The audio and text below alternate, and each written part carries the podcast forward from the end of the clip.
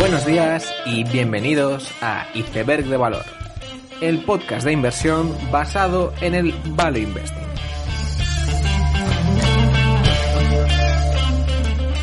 Bienvenidos los seguidores de George Soros, bienvenidos a Iceberg de Valor. En esta última semana de abril, las noticias sobre tratamientos, vacunas y medidas relacionadas con el COVID-19 pues se han seguido sucediendo.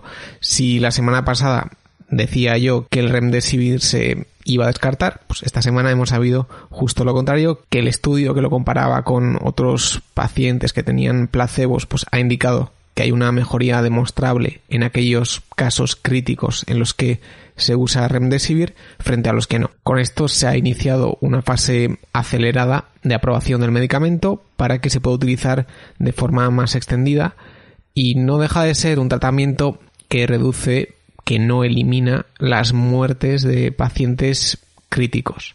Esto está lejos de ser una vacuna o ser una solución a las medidas de prevención o cuarentenas, pero es una noticia incrementalmente positiva.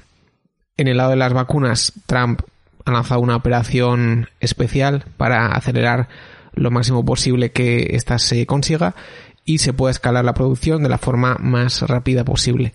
No obstante, aunque él diga que la vacuna va a estar muy pronto, pues Fauci y compañía dicen que bajar de los 12 meses es casi imposible. Además, pues otras características del virus como la duración de la inmunidad pues está todavía por ver.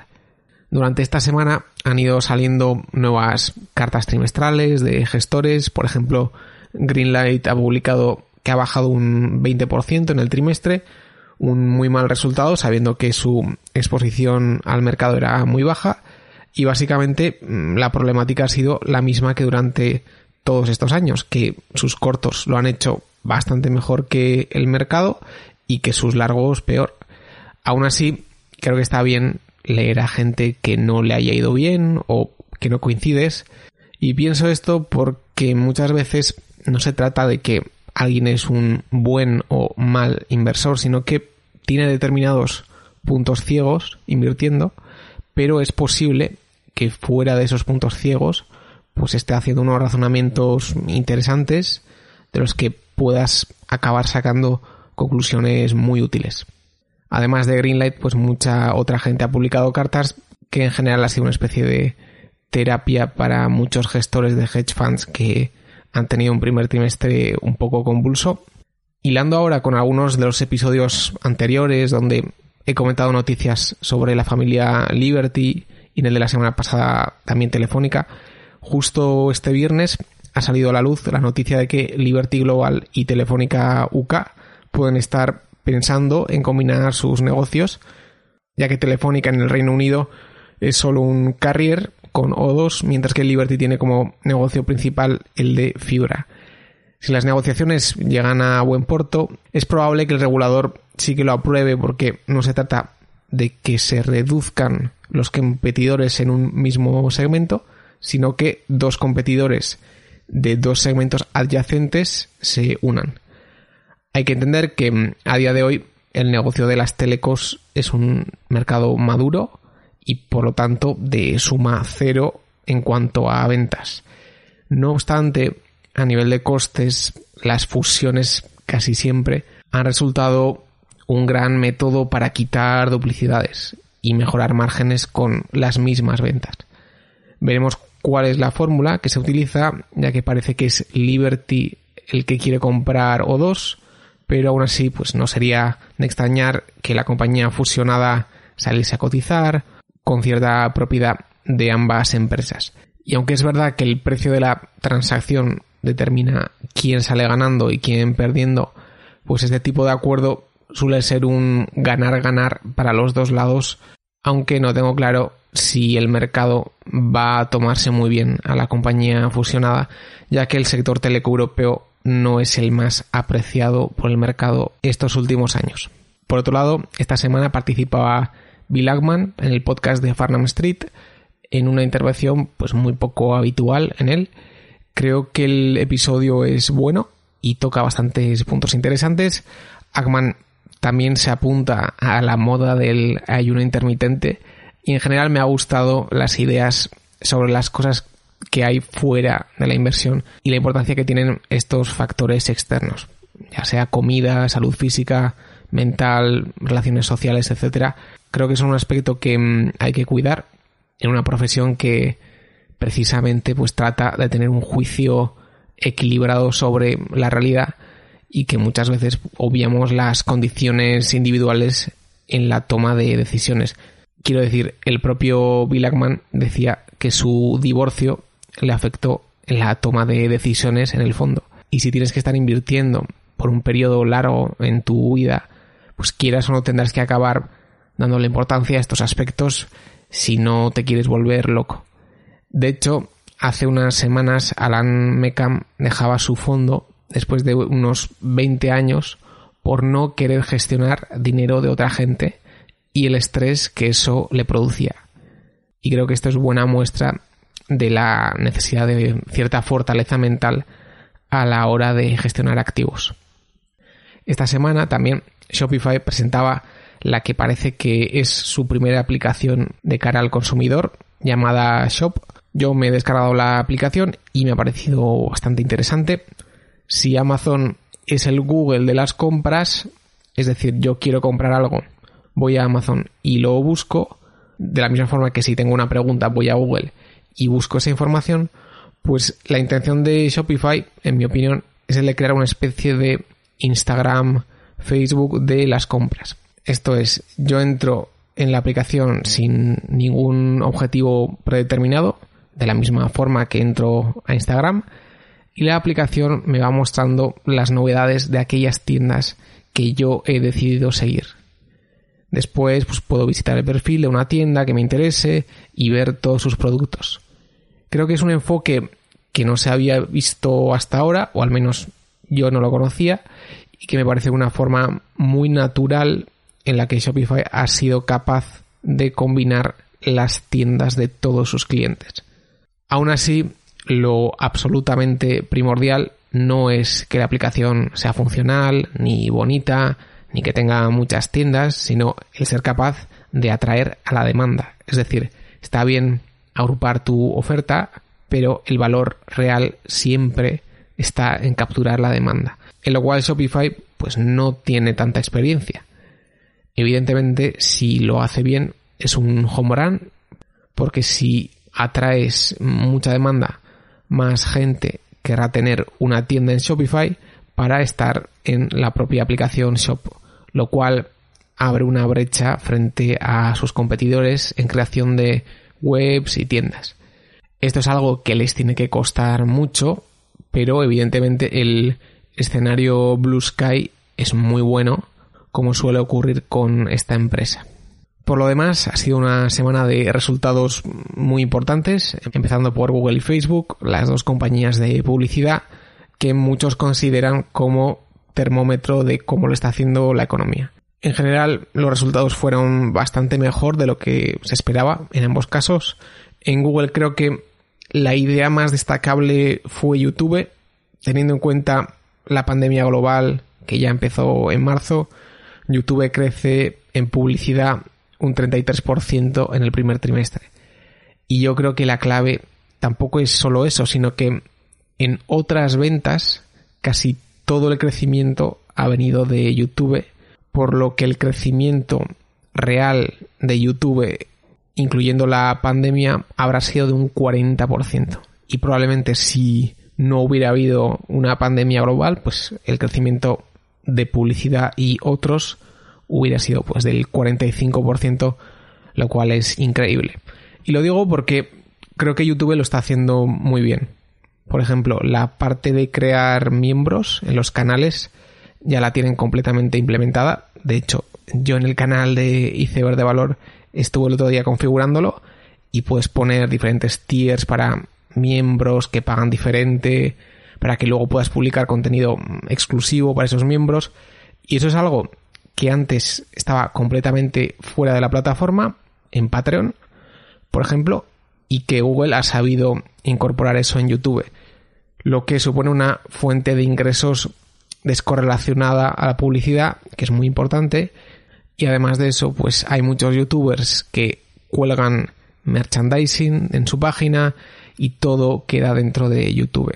Lo cual otra vez consiguen internalizar muchas ventas que antes se daban fuera de la plataforma. Quitando YouTube, por lo demás, los resultados fueron buenos, pero no espectaculares en el negocio de búsquedas. Otherbets pues sigue quemando muchísimo dinero, pero a nivel de disciplina financiera, donde ha mejorado es en recompra de acciones, lo cual se ha acelerado notablemente. En general fueron unos resultados mejores de lo que se esperaba porque evidentemente había dudas de cómo se estaba comportando la publicidad online, pero aún así quizás un rasgo de la conferencia fue que el tono de la compañía no fue el más sólido. Y lo digo porque les costó muchísimo dar las cifras de cómo estaba yendo abril. Y hubo varias preguntas a las que Ruth Porat decía que bueno, que abril no era representativo y que por lo tanto no aportaba mucho decir las cifras, etcétera, etcétera. Y a ver, cuando realmente todo el mundo está detrás de las cifras de abril. Y entonces que tengas tantos problemas para darlas es un signo de debilidad claro y creo que la conferencia estuvo un poco marcada por eso. Hubo también otra frase de Ruth del estilo de hemos estado creciendo durante 15 años y evidentemente hay bastante grasa que recortar. Y lo interesante de esto me parece que es probable que veamos apalancamiento operativo en el futuro en, Google. Creo que están viendo que no van a crecer un 25% en el futuro y que toca ser pues bastante más estricto con sus recursos y eso pues me parece muy positivo. Por el lado de Facebook las incógnitas eran similares. Por un lado es una empresa que crece más, pero por otro la exposición a medianas y pequeñas empresas es mayor que en Google. Pero aún así Facebook reportaba que en abril estaba teniendo ventas planas que es mejor que el descenso de doble dígito de Google. Esto también era sorpresa y en cierto sentido creo que los miedos con Facebook eran correctos en el sentido de que el precio por anuncio se establece por puja y por lo tanto es muy difícil determinar cómo afecta una bajada de la demanda en el precio por anuncio y por lo tanto las ventas de Facebook. Y creo que esa línea de pensamiento era razonable. Aún así, lo que ha prevalecido es que Facebook e Instagram son rates, son socimis de Internet y si hay cuarentena, en vez de publicitar eventos pues se publicita Spotify, se publicita el bar que va a hacer delivery en la cuarentena y se publicita pues la empresa que vende botellas de vino por internet. Por lo tanto, en la medida que internet sea relevante, Instagram podrá seguir cobrando sus alquileres con escalera en precios. Por lo demás, me parece una conference call con un tono más sólido que Google poniendo pues desde el principio la situación de abril y con progreso en mensajería, vídeo y todo lo que están haciendo en India. Por último, comentar el caso de Amazon que va muy unido al capítulo de hoy. Bezos reportaba que van a utilizar el COVID para invertir fuertemente en el negocio, lo que va a generar una reducción en el beneficio operativo en el segundo trimestre. La demanda por los servicios de Amazon es clara. De hecho, están dejando de sugerir nuevos artículos de compra por toda la demanda que están teniendo. Pero ya sea por no sacar pecho o porque realmente pues tengan que invertir, Amazon no tendrá unos beneficios desorbitantes. Y el asunto aquí, y es el tema del capítulo, es que Amazon puede sacar los resultados que quiera. Da absolutamente igual el mercado va a aceptar, ya sea beneficio o pérdida, porque si hay algo que Amazon domine bien, es el metajuego. Es decir, el juego es que tu empresa vaya bien. Si tu empresa va bien, tu acción reflejará eso y todos contentos. Ahora, también existe un juego externo a ese juego central. Y es el de crear una narrativa que te permita fijar el rumbo de la empresa, que puedas invertir sin que te importen las pérdidas y que al mercado le dé igual cualquier bache que puedas tener porque no lo va a tener en cuenta. Y el metajuego en Amazon es que es una empresa que tiene al mejor asignador de capital moderno a gran escala y que cualquier bajada de beneficios es buena porque va a traer más flujo de caja futuro. Eso te permite tener una acción con un múltiplo alto que a su vez te permite diluir menos y que a la vez pues a todo el mundo le gusta trabajar en una empresa donde la acción va hacia arriba y evidentemente eso afecta al ánimo del trabajador. Y es jugar bien este metajuego lo que te permite finalmente ganar el juego, que es llevar bien la empresa y que los flujos de caja crezcan. En Shopify ocurre algo similar, donde la plataforma se considera que siempre cobra bastante menos de lo que debería a sus clientes, lo que hace que el potencial real pues siempre sea mucho mayor al que reflejan sus cuentas. Aún así, el metajuego más interesante me parece el de Transdime.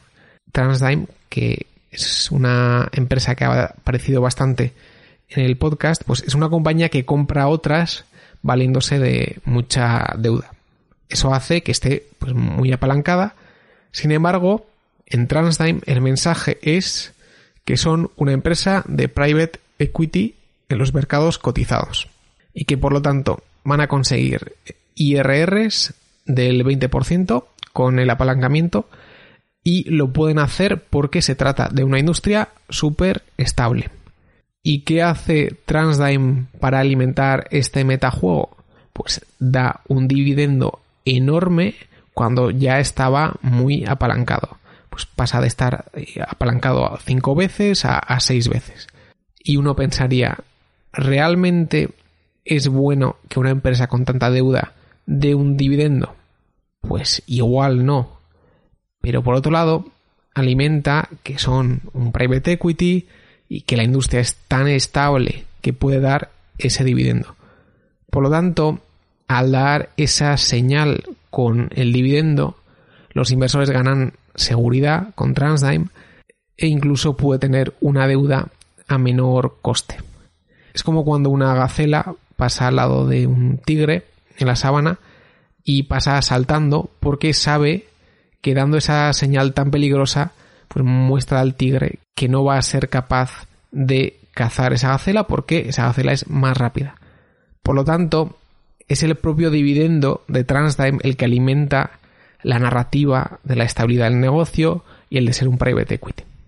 En general, todo este tipo de metajuegos eh, son fenómenos que me encantan y de hecho un fenómeno similar es el que se ve cuando una compañía tiene márgenes negativos.